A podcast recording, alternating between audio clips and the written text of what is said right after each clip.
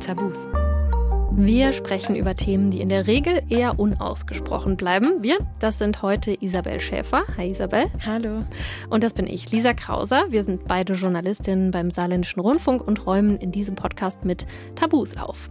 Isabel, du stimmst mir bestimmt zu, wenn ich sage, Freundschaften sind was richtig Heiliges, oder? Ja, also für mich auf jeden Fall. Gerade diesen Menschen wünscht man natürlich nur das Beste im Leben. Das sind ja Menschen, klar, die man liebt und mit denen man durch dick und dünn geht. Heute sprechen wir darüber, wie das ist, wenn sich da so ein Gefühl in die Freundschaft reinmischt, das da eigentlich gar nicht hingehört oder das da doch eigentlich nichts zu suchen haben sollte. Wir sprechen über Neid in Freundschaften. So ein hässliches Gefühl, weiß ich aus eigener Erfahrung. Kennst du es auch? Ja, natürlich kenne ich das. Also ich bin ja der Meinung, das ist äh, auch ein normales Gefühl. Ich kenne das Gefühl, wie gesagt, auch sogar in Bezug auf eine sehr, sehr gute Freundin. Und als ich ganz akut neidisch auf sie war, da habe ich richtig drunter gelitten, weil ich ich mich einfach so schlecht gefühlt habe. Ich habe mich richtig geschämt. Davon erzähle ich in dieser Folge. Und Jana erzählt, sie ist Anfang 30, wohnt in Berlin und sie kennt das auch schon ihr Leben lang, dass sie neidisch ist auf Freundinnen. Sie hat aber mittlerweile einen ganz guten Weg gefunden, damit umzugehen. Außerdem habe ich mit Wolfgang Krüger gesprochen. Er ist Psychotherapeut, hat sich intensiv mit dem Thema Neid in Freundschaften beschäftigt und er ist unser Experte für das Thema heute. Neid ist wirklich das Knaller-Tabu, weil ich ja quasi etwas dem anderen nicht gönne und das Gefühl habe, das darf eigentlich nicht sein. Und insofern wird das ja mal sehr stark tabuisiert. Und gleichzeitig liegt in diesem Thema eine unendliche Kraft, weil ich ja quasi auf eine geheimnisvolle Weise vom anderen etwas haben will, ihn bewundere. Der Neid sagt etwas sehr stark über mich und das aus, wo ich im Leben eigentlich hin muss. Und insofern sollten wir uns diesem Neidthema doch sehr stellen. Ja, und wie wir uns dem Thema stellen können und wie wir es schaffen können, einen gesunden Umgang mit Neid zu finden, das erzählt er uns in dieser Folge. Unser Podcast bringt ja generell die Schwierigkeit mit, dass es gar nicht so leicht ist, Leute zu finden, die über Tabus reden wollen. Und so war es auch bei diesem Thema, kannst du dir vorstellen. Als ich angefangen habe zu suchen, meinten super viele, oh, super gutes Thema. Ich war auch schon richtig neidisch auf eine Freundin, beziehungsweise bin es regelmäßig. Aber mit mir drüber reden wollte natürlich niemand fast niemand. Über eine Freundin bin ich dann mit Jana in Kontakt gekommen. Das ist also die Freundin einer Freundin von mir. Und Jana meinte, ja, Neid in Freundschaften, da kenne ich mich sehr gut mit aus. Und sie hat dann coolerweise gesagt, weißt du was, mir fällt es zwar auch nicht leicht, aber ich rede mit dir darüber. Und Jana hat mir erzählt, das Gefühl Neid begleitet sie schon seit ihrer Jugend immer mal wieder in Freundschaften. Es hat sich aber sehr verändert über die Zeit. Also als ich so jünger war und jetzt zum Beispiel noch zur Schule gegangen bin, da hat sich das, glaube ich, sehr auf einzelne Freundschaften bezogen. Und jetzt aber so als erwachsene Person würde ich sagen, habe ich das nicht mehr, dass ich auf einzelne Freundinnen neidisch bin, sondern eher auf verschiedene Aspekte bei verschiedenen Leuten, also bei verschiedenen Freundinnen. Also da ist jetzt nicht, dass ich eine Freundin habe, wo ich sage, oh Gott, alles, was die macht, da bin ich hundertprozentig neidisch, sondern es ist dann eher, dass ich sage, auf den Aspekt bin ich irgendwie neidisch und bei der anderen Freundin bin ich auf den Aspekt neidisch und als Teenager, da war das definitiv anders. Ja, Jana ist heute 32, wohnt in Berlin, allein in einer schönen Wohnung. Sie ist ein ähm, super offener Mensch, die lacht sehr viel, ist viel unterwegs, hat viele Freundinnen und Freunde. In Berlin auch viele Single-Freundinnen. Zu Hause in ihrer Heimat sind viele eher schon verheiratet und haben teilweise auch Kinder, wie das so ist, ne, mit Anfang 30. Und bei so manchen Themenfeldern, da spürt sie eben immer wieder, dass da dieses unschöne Gefühl von Neid hochkommt. Und eines dieser Themenfelder ist Beziehung, Partnerschaft bzw. Dating. Also ich glaube, wo ich kleine Neidgefühle habe, jetzt nicht so riesig, aber ist zum Beispiel wenn ähm, Freundinnen, die irgendwie Single sind und irgendwie auf ein Date gehen und das richtig gut war. Ähm, und irgendwie sagen, ey, der war richtig nett, den finde ich richtig super und den treffe ich jetzt auch gleich schon nächste Woche Mittwoch. Ey, das ist alles schon in trockenen Tüchern und das ist ein Top-Typ. Und dann äh, denke ich manchmal so, ah ja, okay, da bin ich jetzt extrem neidisch, weil ich irgendwie die letzten äh, Dates, auf denen ich war, immer so gedacht habe, oh Gott, wann ist es bitte vorbei? Und dass ich dann irgendwie schon so denke, ah ja, krass, das hätte ich einfach auch gerne, beziehungsweise da bin ich dann auch neidisch und denke halt irgendwie so, ja. Beziehungsweise merke dann so, dass die Freude in dem Moment für die Geschichte, also ich freue mich dann natürlich auch, ich finde die Geschichte auch super und so, aber die ist dann so ein bisschen gedämpft im ersten Moment, weil ich dann irgendwie denke, ah fuck, hätte ich irgendwie auch gerne oder das ist irgendwie ein bisschen blöd. So ein Klassiker, oder? Ja, ich kann das total gut nachvollziehen. Also dieses Gefühl, wenn man jetzt zum Beispiel was gerne hätte, also eben einen Freund oder eine Freundin oder bei mir war das zum Beispiel mal so, ähm, ich wollte unbedingt ein Volontariat haben, eben bei den öffentlich-rechtlichen, habe da super viel für gemacht und habe mich dann auch mit einer Freundin getroffen, ähm, die wollte zwar nicht das Gleiche, aber sowas Ähnliches und die hat es dann geschafft. Und mhm. ich habe auch gedacht, oh, ich kann mich für sie einfach nicht freuen, beziehungsweise ich würde es gerne, aber ich will auch dran sein. Mhm. Und du hast es ihr wahrscheinlich auch nicht missgönnt, oder? Du nee. wolltest es halt einfach auch haben. Ich hätte oder? es ihr super gerne gegönnt, aber in dem Moment konnte ich mich eigentlich nicht so rein freuen, mhm. ein, aus purem Herzen sozusagen, weil mhm. ich einfach dachte, mein eigener Schmerz ist halt so groß mhm. und ja. Ja, das sagt Jana auch. Sie meinte halt, sie ähm, missgönnt es der Freundin nicht. Sie wünscht ihr ja das Glück auf Erden, auch beim Daten, aber sie hätte halt selber auch gerne ein gutes Date. Und hier auch schon mal gleich eine wichtige Unterscheidung vorneweg. Man unterscheidet in der Psychologie zwischen dem sogenannten weißen Neid und schwarzem Neid. Also bei dem weißen denken wir, Mensch, hätte ich auch gerne, was die andere Person hat, zum Beispiel ein schönes Date oder wie in deinem Fall das Volontariat aber ich kann es ihr trotzdem irgendwie gönnen, mich jetzt nicht total freuen, aber ist schon okay. Und beim schwarzen Neid, da ist tatsächlich so, da gönnen wir das der Person auch nicht der anderen. Also da sind wir quasi bei der Missgunst. Und bei Jana war das also ganz klar weißer Neid. Und was ich sehr spannend fand, Jana hat auch für sich reflektiert, dass da noch was anderes mit reinspielt, abgesehen von dem Neid, nämlich Angst. Angst, ihre Freundin zu verlieren. Man hat ja irgendwie seine Freundinnen, die irgendwie auch Single sind. Und man hat natürlich auch Freundinnen, die in Partnerschaften sind. Und das ist natürlich schon was anderes in den Freundschaften. Also wenn Menschen in Partnerschaften sind, die haben einfach nicht so viel Zeit für einen, wie Leute, die halt nicht in Partnerschaften sind. Und das heißt, wenn sich dann bei Leuten halt so eine Partnerschaft anbahnt, das ist natürlich irgendwie auch Neid, aber es ist natürlich auch eine Art der Verlustangst, die man hat. Ne? Also wenn da jetzt irgendjemand mit ganz viel Zeit verbringt und das verbindet ja auch ne, dieses Single-Sein irgendwie zusammen. Ja, ne, also ich weiß nicht, ähm, kanntest du das schon mal? Ich kenn's schon, wenn man denkt, oh, man ist Single und die anderen kriegen alle Kinder und so, dann sind die ja eh weg vom Fenster, oder? Ja, das kann ich auf jeden Fall auch 100% nachvollziehen. Es ist einfach was anderes, wie sie sagt, wenn man äh, mit Single-Freundinnen, wenn man selber Single ist, als die, die dann irgendwie vielleicht schon über Familiengründung oder so nachdenken, ne?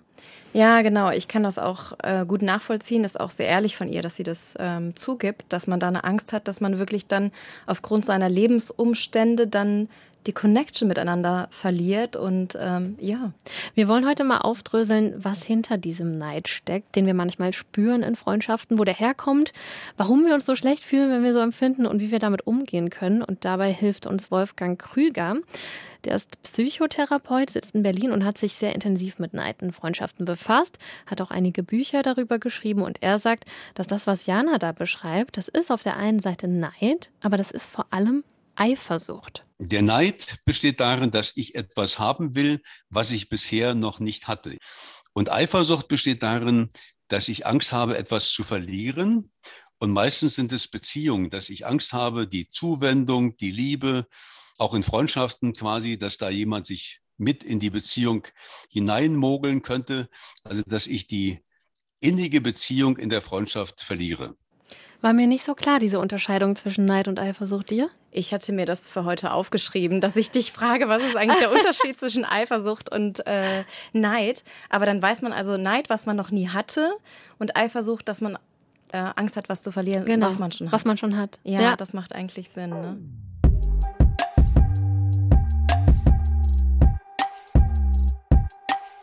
Ich habe es ja schon angekündigt, eben, ich habe selbst auch meine ganz persönliche Neidgeschichte, beziehungsweise wo ich dachte, es geht um Neid und nachdem Wolfgang Krüger das erklärt hat mit dem Unterschied zwischen Neid und Eifersucht, glaube ich, dass es bei mir vielleicht auch eher Eifersucht war, beziehungsweise wie bei Jana beides irgendwie. Und zwar hatte ich vor ein paar Jahren eine Phase, wo ich richtig krass neidisch war auf meine allerbeste Freundin. Also das ist eine Freundin, mit der ich aufgewachsen bin. Wir waren Nachbarinnen in dem kleinen Ort, aus dem wir kommen und seit der Grundschule einfach jeden Tag eigentlich was zusammen. Wir haben alles zusammen gemacht. Ich war super oft bei ihrer Familie als Kind. Als Jugendliche sind wir durch dick und dünn gegangen, haben alles miteinander geteilt und erlebt wir waren eigentlich wie Schwestern, kann man sagen. Mhm. Und sie ist irgendwann nach Norddeutschland gezogen, lebt mittlerweile in Hamburg und ich bin nach meinem Studium in Mannheim wieder zurück ins Saarland gekommen. Okay. Und zu dieser Zeit, da war ich hier gar nicht glücklich, als ich frisch zurückgekommen bin. Ich hatte Riesenprobleme, mich im Saarland wieder einzuleben. Ich mhm. wollte eigentlich auch in einer größeren Stadt leben und war einfach ja unzufrieden. Und in der Zeit war ich so neidisch. Also wenn sie mir erzählt hat, wie aufregend ihr Leben ist, welche neuen Freundschaften sie geschlossen hat, auf welchem Festival sie gerade unterwegs war. Ich hatte solche Schwierigkeiten damit klarzukommen und ich glaube, ja, das war Neid, weil ich das auch haben wollte, was sie da hatte, die vielen neuen Freunde, die Großstadt und so weiter. Aber ich glaube, ein Großteil davon war eben auch Eifersucht, jetzt wo ich diese Definition mhm. Einfach die Angst, äh, sie zu verlieren. Also, dass wir den Kontakt zueinander verlieren und die Freundschaft einschläft, dass sie mich vielleicht auch nicht mehr braucht, jetzt wo sie äh, in dieser anderen Welt lebt. Ja, und dass es dir wahrscheinlich auch nicht gut ging in der Zeit, weil das entsteht ja immer nur, wenn man selber irgendwie gerade so ja nicht an einem guten Punkt ist oder vielleicht nicht so die Säulen im Leben hat. Absolut. Das ist tatsächlich auch was, worüber wir später noch sprechen. Mhm. Und wie hat sich das für dich dann angefühlt mit dem Neid? Schlimm, also ja. richtig schlimm. Also ähm, bei mir ist das, glaube ich, immer wie so ein Kloß im Hals. Ich merke dann auch, dass ich so richtig angespannt werde und so auf die Zähne beiße. Mhm. Ähm, und ja, ein bisschen auch so ein Stich in die Brust, glaube ich. Also mhm. immer in dem Moment, wo sie mir irgendwas erzählt hat, was sie irgendwie Tolles gemacht oder erlebt hat, oder wenn sie kennengelernt hat, dann war das immer so wie so ein richtiger Stich. Mhm. In Krampft sich auch so alles ja, zusammen. Ne? Voll. Mhm. So ganz, äh, ganz verspannt. Und ähm, Jana meinte, wenn sie neidisch ist, dann spürt sie das tatsächlich auch im ganzen Körper. Für mich fühlt sich das an wie, wie so eine schwere Brust irgendwie. Also, dass sich das so im, in der Brust zusammenzieht und so ganz schwer wird und sich dann so langsam in, den, in die Bauchgegend so unangenehm ausbreitet. Also so ein richtiges schwere Gefühl. So als würde man so richtig so ein bisschen runtergedrückt. Ja, das kenne ich auch. Dieses, der, für mich ist so äh, der Bauch, so der untere Bauch, der Sitz meiner Gefühle. Ja, das ist immer, wenn hm. was ist, dann spannt sich da alles direkt zusammen. Ja, und das Schlimme ist, das ist ja nicht nur das Neid bzw. das Eifersuchtsgefühl an sich. Dazu kommt ja noch diese extreme Selbstverurteilung, die damit einhergeht. Also bei mir zumindest war das so, dass ich dachte, oh mein Gott, Lisa, du bist der schlechteste Mensch der Welt, die schlechteste Freundin, die es je gegeben hat. Ich habe mich so gegeißelt, obwohl ich meiner Freundin ja auch nichts von ihrem Glück missgönnt habe, dachte ich, boah, warum ist da jetzt bitte nicht diese pure Freude für ihr Glück? Also du musst dich doch jetzt einfach von Herzen für deine Freundin freuen, ohne diese komischen anderen Gefühle. Mhm. Ja. Also kennst, kennst du das, find, diese Selbstverurteilung? Ähm, ja, ich kenne das sehr gut. Ich glaube, früher war ich eher noch so ein bisschen noch eine Stufe lower. also so eher so dieser Neid, so wenn irgendwer was den ich beneidet habe, Gutes hatte, dass ich den auch so, ja, aber der hat ja nicht das und das und das, so richtig so mm. den kleiner machen müssen, Schlecht nur damit reden, ich mich ne? besser fühle, so richtig low einfach. Und ähm, später natürlich, wo ich auch selbst reflektierter geworden bin, habe ich mich dann auch dafür verurteilt. Also zum Beispiel bei dieser Freundin mit ihrem neuen Job sozusagen, den sie sich so lange gewünscht hat, wo ich es ihr nicht gönnen konnte in dem Moment oder mich nicht freuen konnte zumindest in dem Moment. Ja, das ist halt dann, habe ich auch gedacht, oh Mann, dann bist du ja noch nicht geheilt genug oder dann bist du ja noch nicht irgendwie mit dir nicht so im Reinen mhm. oder sowas halt. Aber ja, es ist halt ein schwieriges Gefühl, aber ist, glaube ich, auch normal, dass es mhm. manchmal kommt. Wolfgang Krüger meint auf jeden Fall, dass es natürlich ganz normal ist, dass wir uns dann schlecht fühlen, wenn wir Neid empfinden. Also was nicht heißt, dass wir uns schlecht fühlen sollten, nicht missverstehen, aber er meint, es ist ja nun mal ganz logisch, dass unser inneres Wertesystem sagt, wenn man eine gewisse Reife hat. Ne? Ich glaube, viele kennen auch das, ich auch, ne? dass man es dann einfach klein redet und sich ja. dann besser fühlt. Ähm, ja, aber dass in der Regel unser Wertesystem sagt, Moment mal, das hier sollte ja wohl eigentlich anders sein. Wir wollen ja an Freundschaften großzügig sein. Wir ahnen und wissen, dass ein sehr starker Neid in Freundschaften die Freundschaft zerstört.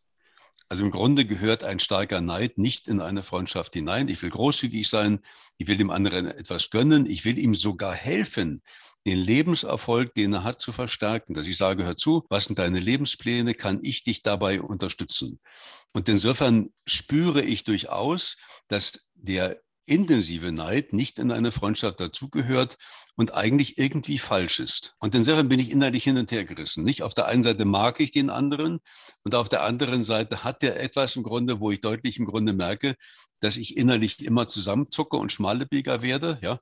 Und da merkt man, dass das irgendwo nicht zusammenpasst. Ja, und Wolfgang Krüger sagt auch, und jetzt kommt die gute Nachricht, alle Neidgeplackten können sich erstmal entspannen. Auch der Neid an sich in Freundschaften ist bis zu einem gewissen Grad völlig normal. Neidisch ist jeder. Jeder Mensch kennt im Leben Neid und jeder Mensch kennt im Grunde Eifersucht. Wir müssen akzeptieren, dass der Neid in Freundschaften relativ häufig ist. Und vor allem ist er sehr häufig in Kollegenbeziehungen, also dort, wo der Vergleich nahe liegt.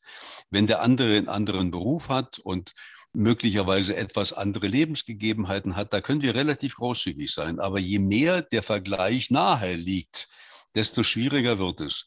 Ähm, das fand ich auf jeden Fall auch sehr einleuchtend. Man sagt ja auch, der Neid lebt äh, vom Vergleich und das ist ja auch der Grund, warum es überhaupt in Freundschaften vorkommt, weil der Vergleich mit Menschen, die einem nah sind, eben auch so nahe liegt.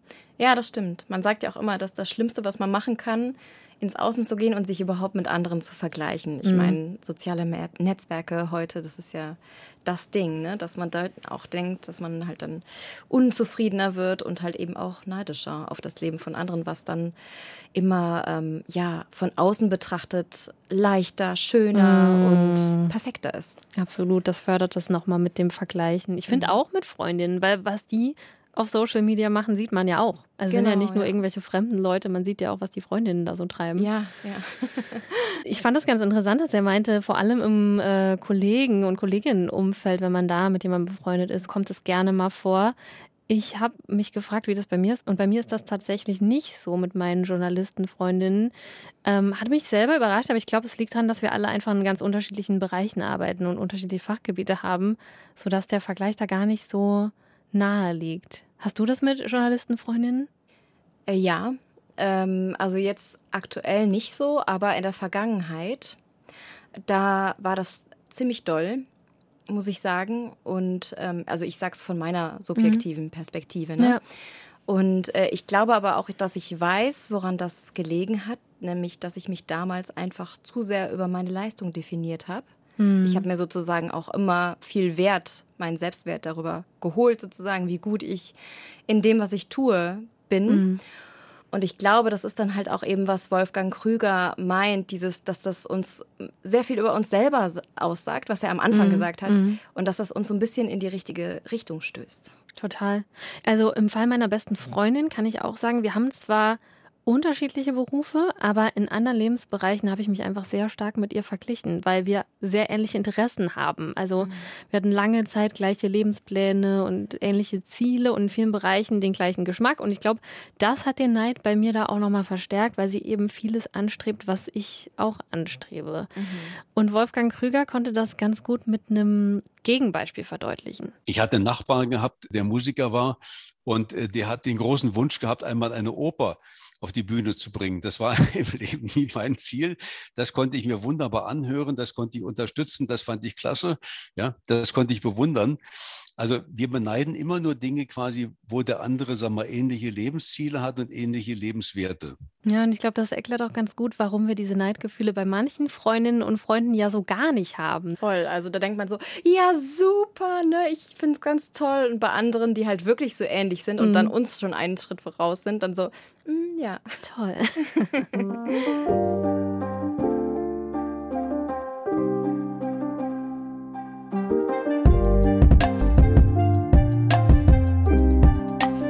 Jana hat uns ja am Anfang erzählt, dass es bei ihr mehrere Themenfelder gibt, wo sie Neid empfindet. Beziehung, Dating war so ein Punkt.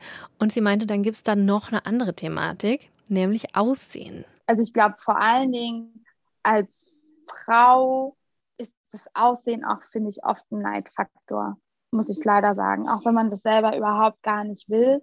Und es war definitiv in meiner Jugend ein ganz präsentes, ganz, ganz, ganz dolles Thema dass man neidisch darauf war, wie groß eine Freundin war, dass man neidisch darauf war, wie dünn eine Freundin war, dass man neidisch darauf war, wie, die bei Jungs angekommen ist. Das ist jetzt im Erwachsenenalter ein bisschen runtergefahren. Aber das gibt es natürlich auch. Also ich bin natürlich auch manchmal auf bestimmte Freunde neidisch und denke irgendwie, boah, wir sind zusammen shoppen gewesen und ich habe irgendwie den einen Rock angezogen, der sieht mega kacke bei mir aus. Und bei der anderen Person sieht er aber mega aus, dass ich dann so denke, ah, ich bin richtig neidisch, weil ich hätte irgendwie auch gerne, würde auch gerne so in dem Rock aussehen oder so. Aber das ist Gott sei Dank als erwachsene Person nicht ganz so präsent wie in meinen Jugendjahren. Ja, ich glaube, ähm, Frauen werden ja immer noch sehr viel über das Äußerliche definiert und ja, auch diese Konkurrenz dann unter Frauen, so wer ja, ist die schönste gerade, wenn man so jung ist. Mhm. Das spielt ja schon eine große Rolle. Wer ist die, die die Jungs am heißesten finden oder so? Ne? Ja, total. Also, ja, das. Und es hängt auch mit so unrealistischen Schönheitsidealen zusammen, wahrscheinlich. Mhm. Oder? Es wird uns ja auch immer vorgelebt, wie, wie wir auszusehen haben und wie perfekt wir sein müssen. Und da kommen wir auch wieder, Instagram und Co. Mhm. tut da ja auch seins zu. Mhm. Also kein Wunder, wenn man ständig neidisch ist. Wir sind nicht schuld. ich wollte von Wolfgang Krüger wissen, bei welchen Themen der Neid noch oft vorkommt und ähm, wo es uns am schwersten fällt, den Neid zuzugeben. Was denkst du? Ähm, was könnte der gesagt haben? Ja, also ich fand das, was er gesagt hat oder was du vorher gesagt hast, natürlich so, wenn man Single ist oder mm, oder nicht oder wenn man bestimmte Lebensziele erreicht hat, wie zum Beispiel eine Familie mhm. gründen oder mh, mm, die Einheit endlich ein Freund, äh, ich vielleicht noch nicht oder sowas, dass es vielleicht sowas sein kann. Ne? Das mit Sicherheit auch, aber was er auch gesagt hat, und ich bin auch nicht drauf gekommen, eine der Top-Ursachen für Neid ist Geld.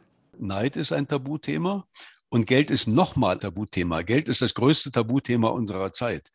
Das heißt, dass wir den anderen beneiden wegen Geld, das sagen wir schon gar nicht. Da sind also, muss man sagen, da haben die Götter wirklich dann zwei Schildwachen aufgestellt. Geld ist mit Sicherheit eines der großen Themen des Neides. Ja, und eins, wo wir eben auch ganz ungern zugeben, dass es so ist. Das stimmt. Ich war jetzt gerade vor ein paar Tagen neidisch, ist mir gerade eingefallen.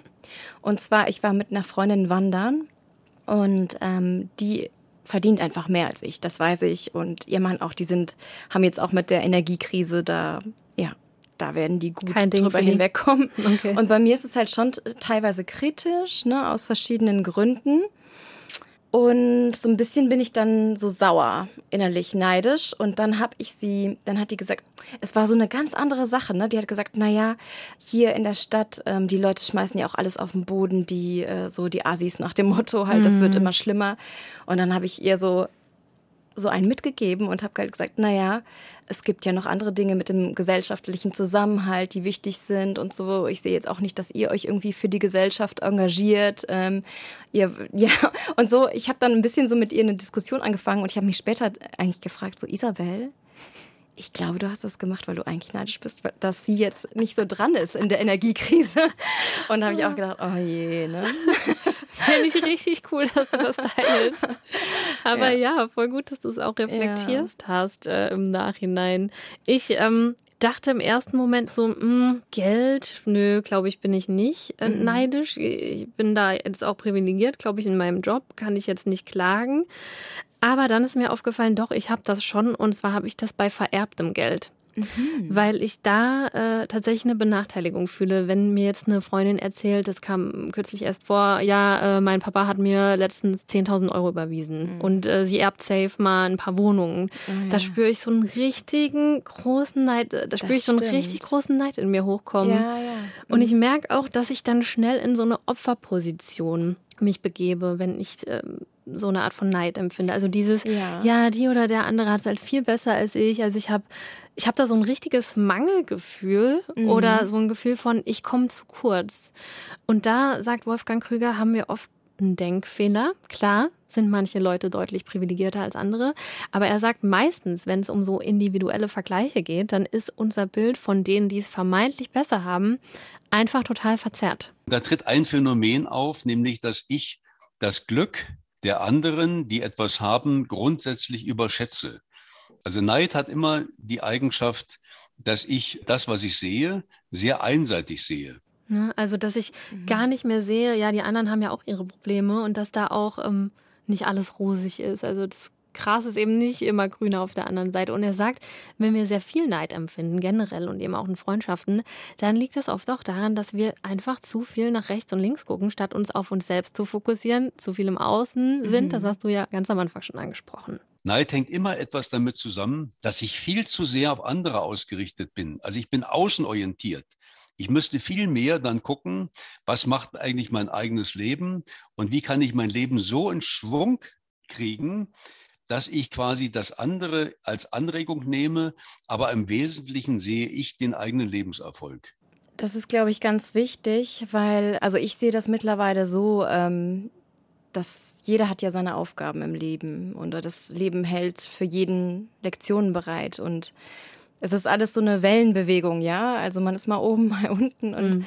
wenn die anderen gerade oben sind, dann ja, gönn das denen doch, das ist doch cool und ähm, es ist ja eh für uns manchmal anstrengend, halt, wenn wir in diesen tiefen Phasen sind und so. Und ähm, ja, das ist, jeder hat dann mal diese hm. oben, unten. Was er auf jeden Fall noch gesagt hat, Wolfgang Krüger, was mich sehr überrascht hat, er hat gesagt, ja, der Neid, der nervt, ne? wir wollen den alle gerne wegschieben, im Zweifel sogar noch nicht mal zugeben. Aber wenn wir den Neid nicht wegschieben, sondern einfach mal genau hingucken, ihn sogar willkommen heißen. Das klingt jetzt vielleicht im ersten Moment ein bisschen komisch, aber dann kann uns der Neid voranbringen. Wir sollten den Neid freudig begrüßen, ihm die Hand geben und dann erstmal zuhören, was der Neid uns sagen will.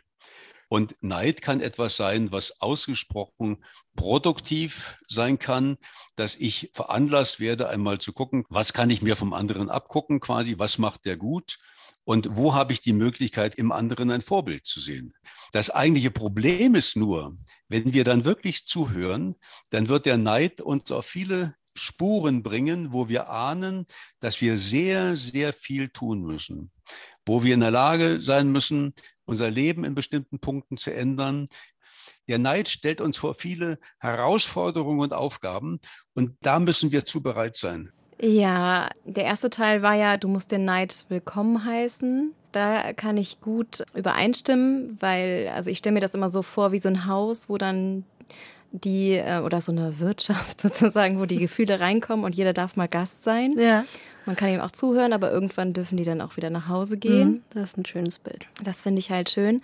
Ich finde es ein bisschen problematisch, was er nachher gesagt hat, dieses, dass wir ganz viel, also ich habe jetzt so verstanden, dass er sagt, ähm, dann merken wir auf einmal, dass wir ganz viel an uns arbeiten müssen. Ich sehe das so ein bisschen kritisch, weil ich denke mal, es gibt ja auch so viele Leute, die so in so einen Selbstoptimierungswahn mm. äh, verfallen, die sagen, ja, nur wenn ich mich noch mehr anstrenge, ja. noch mehr so zu sein, wie eine geheilte Person zum Beispiel ist. Und das finde ich immer so ein mhm. bisschen affig, weil es sind nun mal so Gefühle und Klar können die dir den Weg weisen. Ist auch gut, wenn du zum Beispiel merkst, okay, ich brauche irgendwie mehr Community in meinem Leben und so. Deswegen, ich bin neidisch, dass meine Freundin mehr Freunde hat als ich oder so. Mhm. Dann kann es dir schon den Weg weisen, zu sagen, okay, vielleicht sollte ich mir auch mal einen Freundeskreis aufbauen. Aber ja, ich sehe es so ein bisschen so gemein gegenüber der Person, die den Neid mhm. empfindet. Ich habe mich auch an diesem zweiten Teil dieser Antwort so ein bisschen gerieben, weil es gibt ja auch Dinge, die ich nun mal nicht ändern kann. Weil ob ich mhm. jetzt erbe oder nicht, da, da kann ich nun mal nichts dran ändern. Da kann ich nicht sagen, ich, ich werde jetzt mal aktiv. Oder an meinem Aussehen beispielsweise kann ich auch nur bedingt was ändern. Und man muss ja auch sagen, es gibt genug äh, strukturelle Benachteiligungen und mhm. auch Diskriminierungen in unserer Gesellschaft, Richtig. wo man auch nicht einfach sagen kann, ja, äh, guck halt mal, wo du hier aktiv werden kannst, von wegen, äh, naja, jeder ist seines Glückes Schmied. Genau, also genau. sehe ich auch problematisch. Aber ähm, bei vielen Dingen kann man ja tatsächlich schon aktiv werden. Beispiel, diese Neidgeschichte mit meiner ähm, besten Freundin aus Kindertagen. Als ich damals so neidisch auf sie war, da hat in meinem Leben auch wirklich was nicht gestimmt. Also mhm. rückblickend sehe ich das ganz klar, dass ich einfach super unzufrieden war damals. Und irgendwann habe ich versucht, was zu verändern. Und also da, wo es möglich war. Ich habe mir hier neue Freunde gesucht, bin da aktiver geworden. Ich habe mich selbst noch mal mehr gefragt, was brauche ich eigentlich, um glücklich zu sein? Wie will ich denn meine Freizeit gestalten? Was brauche ich im Job, damit ich glücklich bin und zufrieden?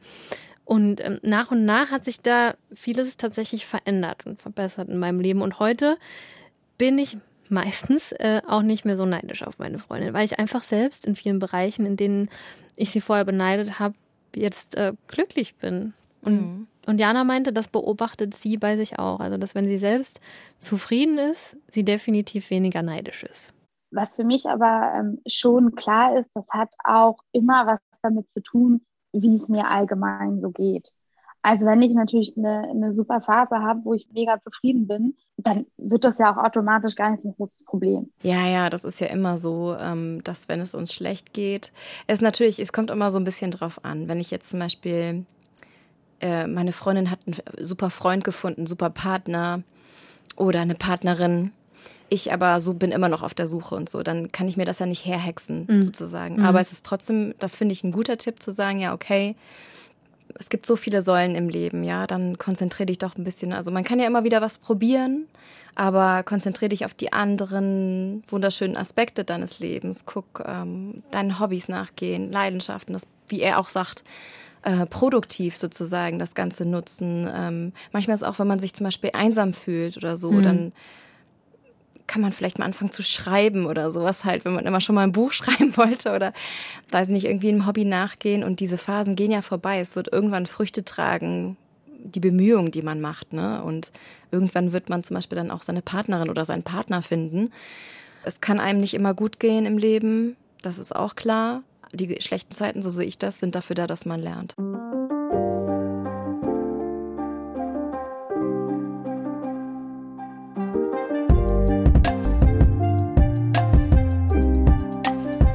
Jana hat uns ja äh, von Beispielen schon erzählt, die bei ihr Neid hervorrufen. Die waren ja so, dass man sagen kann, naja, kennen wir alle. Und auch mit dem folgenden Beispiel können sich wahrscheinlich viele identifizieren.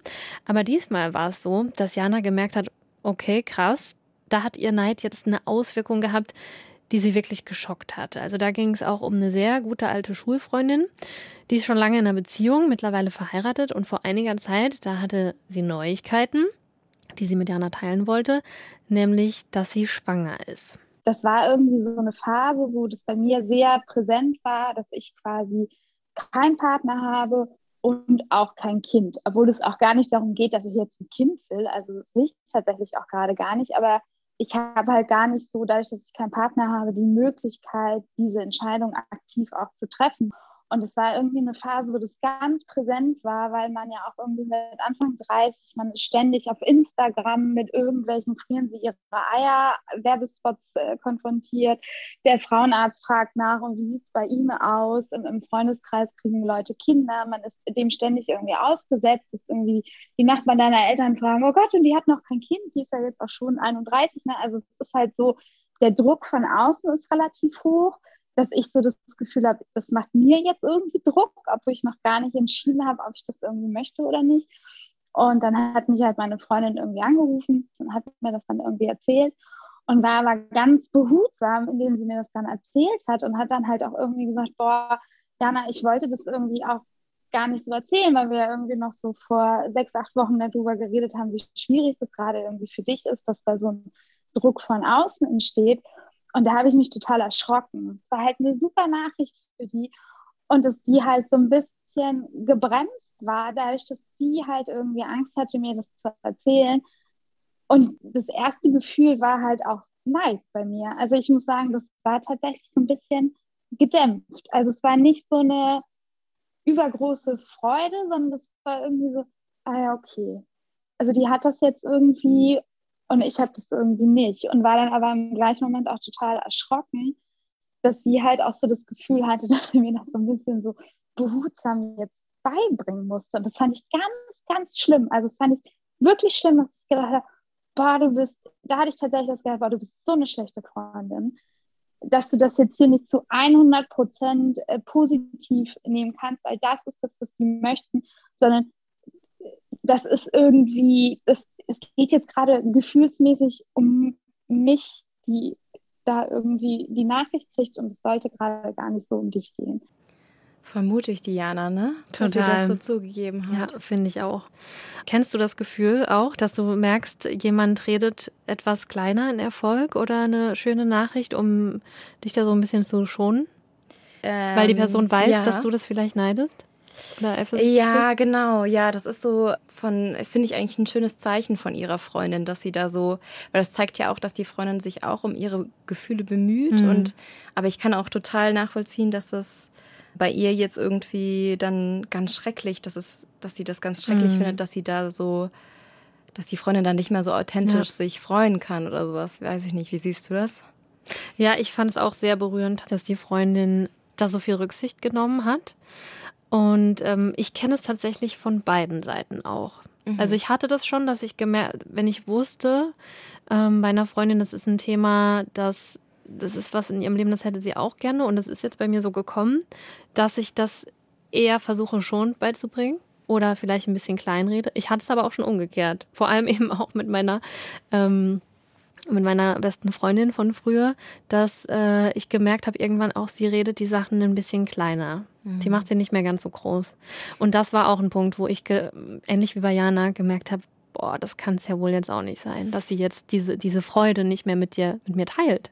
Es war richtig heftig, das zu spüren. Ja, glaube ich.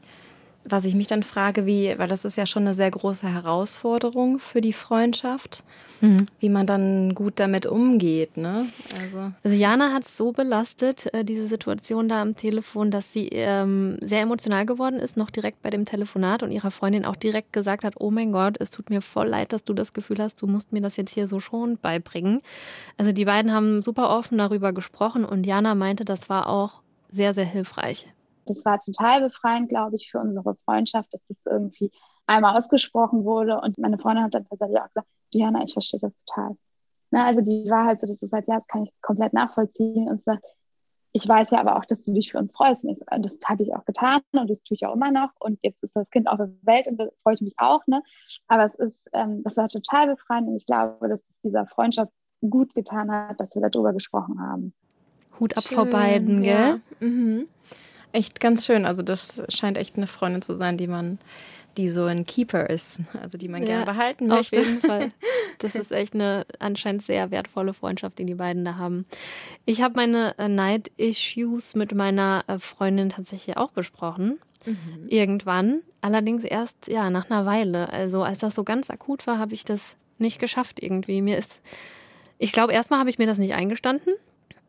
Ja, mir ist es super schwer gefallen, das erstmal zu realisieren und es dann auch, als ich es realisiert habe, auszusprechen, zu sagen, ich beneide dich einfach total. Und ich habe das dann aber mit einer anderen guten Freundin besprochen und da Rat gesucht. Und Wolfgang Krüger sagt, das ist manchmal auch der bessere Weg, als es direkt anzusprechen. Also Jana zum Beispiel, die war ja schon, hat man ja jetzt gerade gehört, sehr reflektiert. Die wusste genau, wo ihr Neidgefühl herkommt, dass das Neid ist. Ne? Deshalb konnte die da sofort auch gut mit ihrer Freundin drüber reden. Aber gerade wenn man das selbst noch nicht so richtig gecheckt hat, was da in einem abgeht, dann macht es Sinn, nicht direkt mit der Person, die man beneidet, ähm, darüber zu sprechen, meint zumindest Wolfgang Krüger. Ich würde solche Gefühle, wo ich ja gar nicht durchblicke am Anfang, zunächst einmal mit anderen Freunden besprechen, die dann eine klärende Funktion haben, die mir helfen, da mal durchzublicken, was da eigentlich los ist, ja, die einen anderen Abstand haben. Also ich würde es besprechen in Freundschaften, aber nicht mit diesem Freund, den das im Grunde betrifft. Und wenn ich dann eine souveräne Haltung habe, wo ich merke, ich bin dann relativ gelassen, ich kann auch mir das vom anderen abschauen, dann kann ich ja mit dem anderen reden, weil dann wird im Grunde aus diesem Neid, der mich am Anfang so zwickt und zwackt, im Grunde eigentlich eine Form von Interesse und Bewunderung.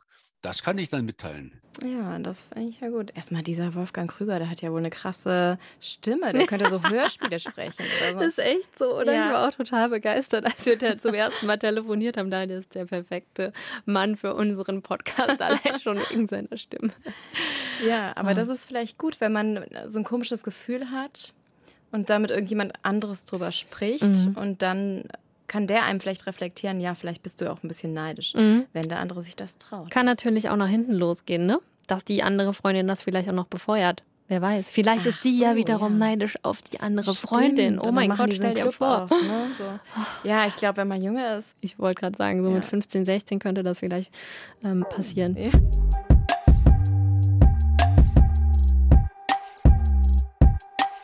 Wolfgang Krüger meinte übrigens, die Alarmglocken, ähm, dass das zu weit geht mit dem eigenen Neid in der Freundschaft. Also, dass das so überschwappt vom weißen Neid zum äh, sogenannten schwarzen Neid, die sollten angehen, wenn ich anfange, den Erfolg oder das Glück meiner Freundin oder meines Freundes klein zu reden. Also, mhm. wenn ich anfange, ne, habe ich ja vorhin auch schon zugegeben genau. und du auch, dass das teilweise so war, ähm, das abzuwerten oder gar nicht mehr drauf eingehen, im Zweifel das auch einfach ignoriere, äh, wenn die mir was erzählt. Und er sagt, wenn es ganz schlimm wird, dann macht es auch tatsächlich Sinn, sich Hilfe zu suchen. Also wenn jemand stärker neidisch ist, wenn er das hat, was wir als diesen schwarzen Neid bezeichnen zum Beispiel, dann würde ich sagen, da sollte der Betreffende immer eine Therapie machen, weil es ähnlich ein Gefahrensignal ist, als ob jemand ständig Kopfschmerzen hat, ständig Schlafstörungen hat, Psychosomatik. Der ist ja ein Warnruf quasi des Lebens. Und in irgendeiner Form merken wir bei dem sehr starken Neid, dass jemand viel zu sehr nach außen guckt, als ob jemand ständig aus dem Fenster hängt und die anderen beobachtet. Er ist zu wenig im Grunde bei sich und man merkt, er macht aus seinem eigenen Leben viel zu wenig. Ja, da liegt eine große Dramatik vor, was äh, die eigene Lebensgestaltung anbetrifft.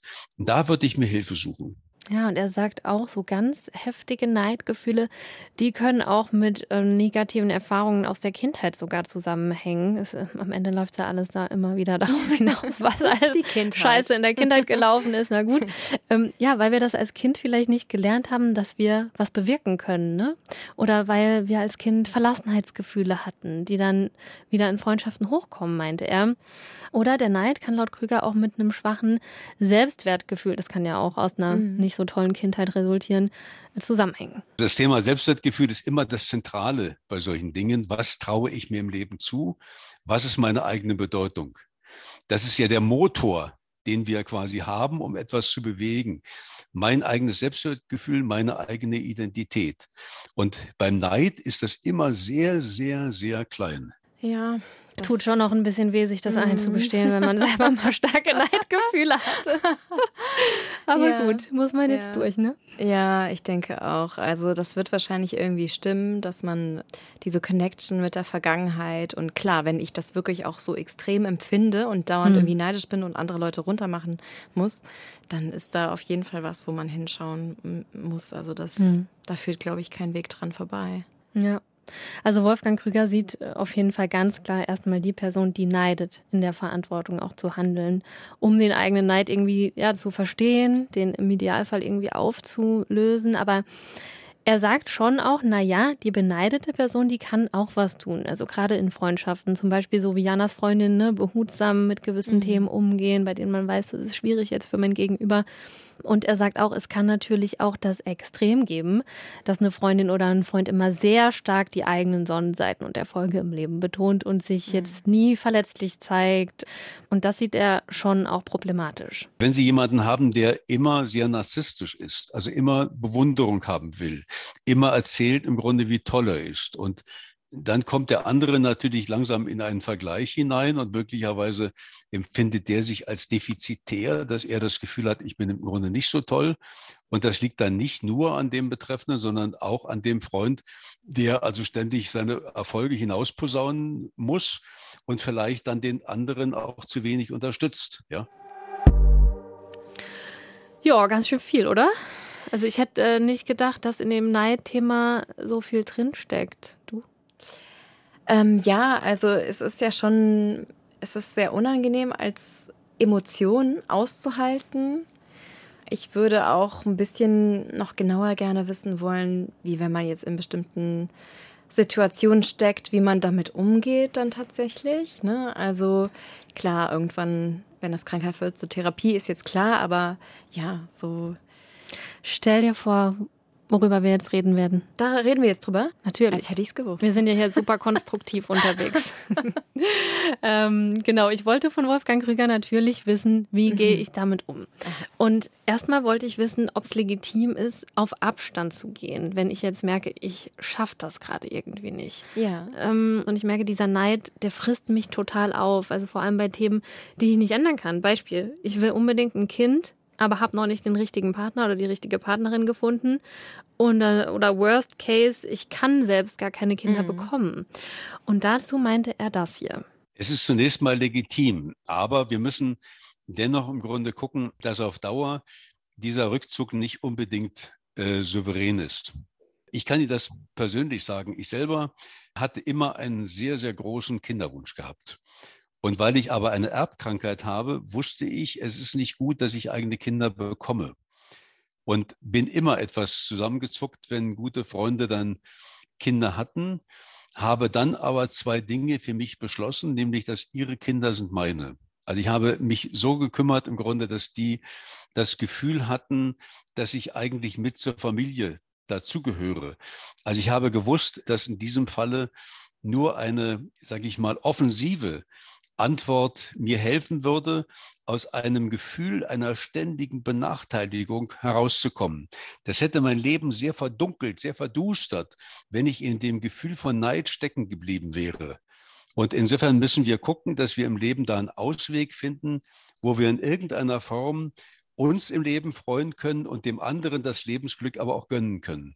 Das fand ich sehr schön, auch dass er diese äh, persönliche Geschichte mit uns teilt. Das fand ich auch sehr stark. Also ich glaube, es gibt auch verschiedene Wege, die man gehen kann, wenn man einen Wunsch hat. Also weiß nicht, wenn es zum Beispiel darum geht, ein Kind zu bekommen, dann geht ja auch Adoption oder vielleicht findet man dann eine Partnerin, die irgendwie schon Kinder hat oder ähnliches. Also es oder man hat irgendwie äh, ein Kind, was man betreut, irgendwie schon von klein auf. Weißt du, es gibt ja solche Lernpaten oder ähm, Menschen, die einfach so ähm, Kinder durch ihren schulischen Prozess mhm. begleiten. Es gibt ganz, ganz viele äh, Mittel und Wege zum Ziel. Das gilt auch für andere Beispiele.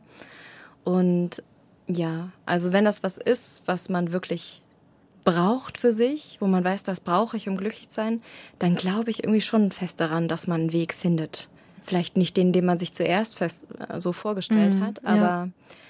Das glaube ich schon. Und das, man muss dann schon gucken, wie man seine Bedürfnisse praktisch ähm, zufriedenstellen mhm. kann. Was meinst du? Ja, ich finde auch das Wichtige daran, was er gesagt hat, ist dieses, dass man alles versucht, um nicht in diesem Neid stecken zu bleiben.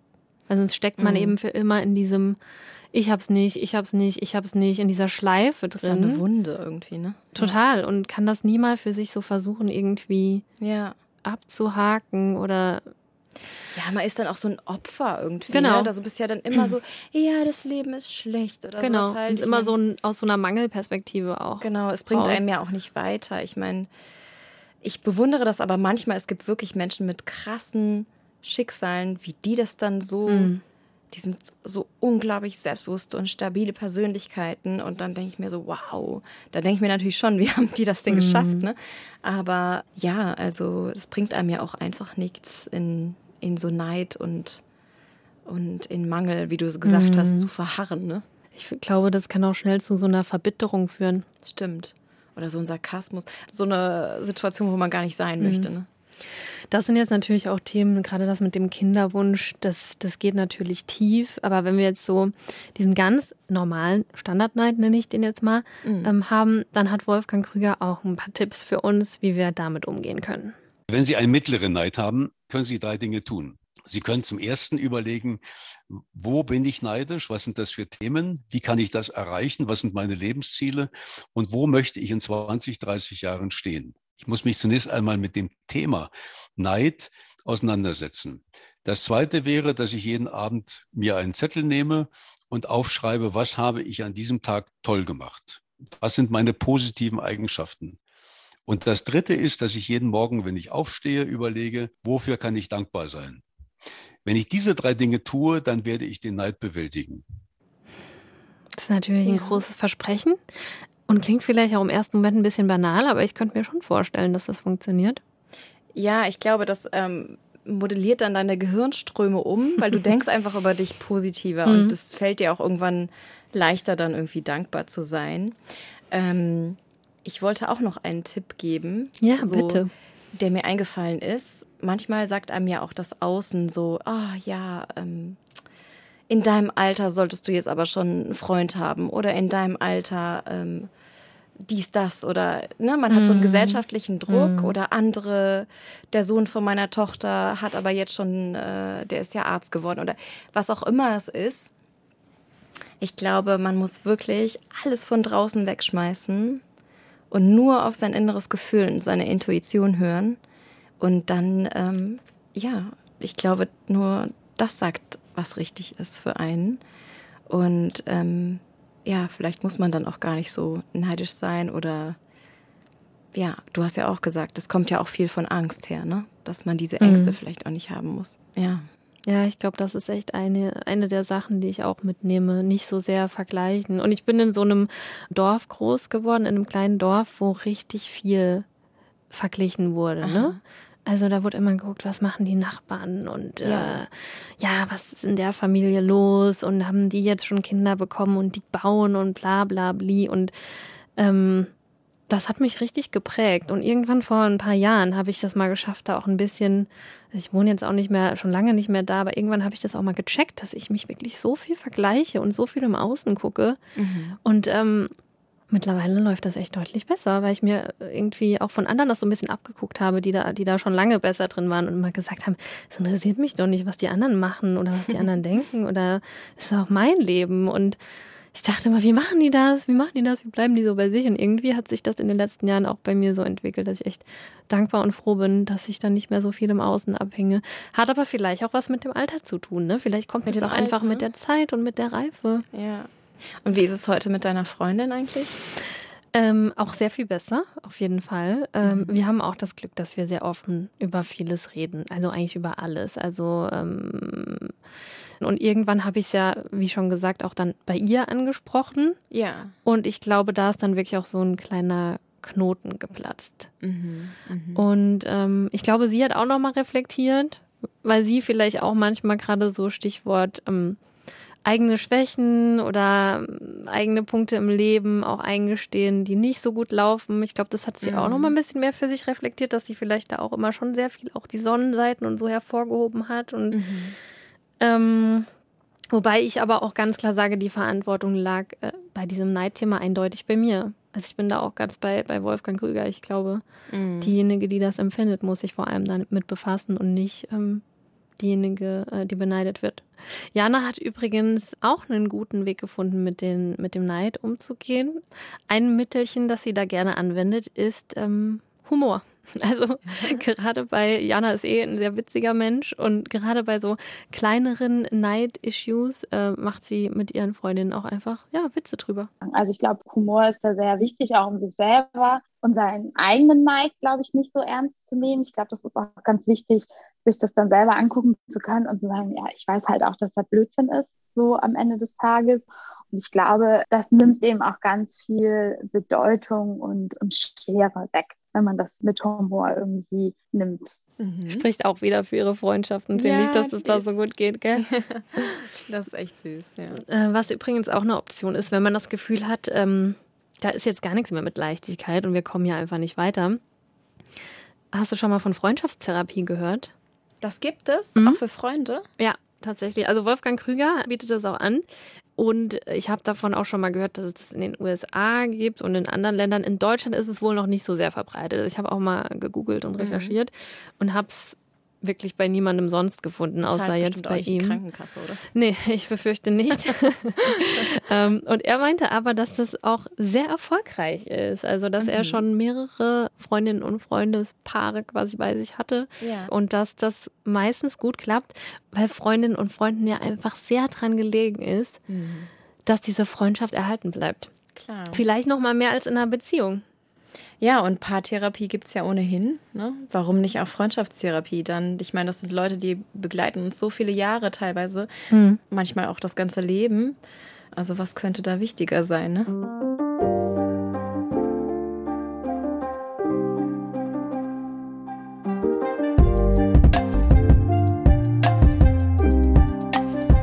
Wolfgang Krüger plädiert auch auf alle Fälle dafür, dass wir den Neid und die Eifersucht aus der Schmuddelecke rausholen und so offen es geht darüber reden. Es ist wichtig, weil in diesen Affekten unendliche Kräfte, unendliche Möglichkeiten stecken, aus dem Leben im Grunde mehr zu machen. Und insofern ist es immer problematisch, dass man diese Affekte verdrängt und wegschiebt, weil man damit im Grunde auch die Kräfte, die wir haben, regelrecht im Grunde unter der Decke hält und vernichtet. Und insofern ist die Enttabuisierung dieses Themas so wichtig. Und damit wären wir auch am Ende. Schon. Ja. Das ging schnell. Was nimmst du mit aus der Folge?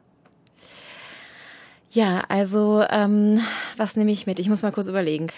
Also ich nehme auf jeden Fall mit, offener mit Neid umgehen, das auch als solchen zu erkennen, was gar nicht so einfach ist, glaube ich, weil man ja, ja, also mir wäre das früher als jüngerer Mensch nicht so einfach gelungen, mhm. dass man merkt, ah ja, ich bin ja neidisch und deswegen mache ich das und das.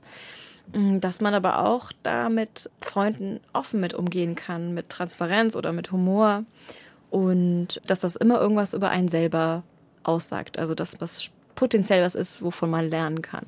Das mhm. habe ich so mitgenommen. Ja, das war auch das, was bei mir am meisten hängen geblieben ist. Ähm, wie konstruktiv das sein kann, wenn man sich den Neid anschaut. Mhm. Also ich meine, ich hatte es zwar selber schon gemacht, aber es war mir gar nicht so klar. Ich glaube übrigens, es wird immer wieder Phasen im Leben geben, wo man neidisch ist. Also ja, Ganz ehrlich, wenn wir in Rente gehen, sind wir wahrscheinlich neidisch, äh, wenn die Freundin oder der Freund mehr Rente bekommt als man selbst oder sowas. Oder auch also, die jungen Leute. Das, oh, ja. Als ich noch so laufen konnte. Ja, ne? genau. Du weißt als noch ich gar noch so faltenfrei war. ich glaube, es ist einfach wichtig, irgendwie einen gesunden Umgang damit zu finden, sodass man ja seine Freundinnen und Freunde, die Menschen, die man liebt, nicht verletzt, aber auch sich selbst vor allem nicht verletzt, indem man sich ständig dafür geißelt, wenn äh, solche Gefühle hochkommen. Mhm. Genau. Wie ist das denn bei euch mit Neid und Freundschaften? Kennt ihr das Gefühl oder sagt ihr, puh, äh, nee, habe ich wirklich noch nie empfunden?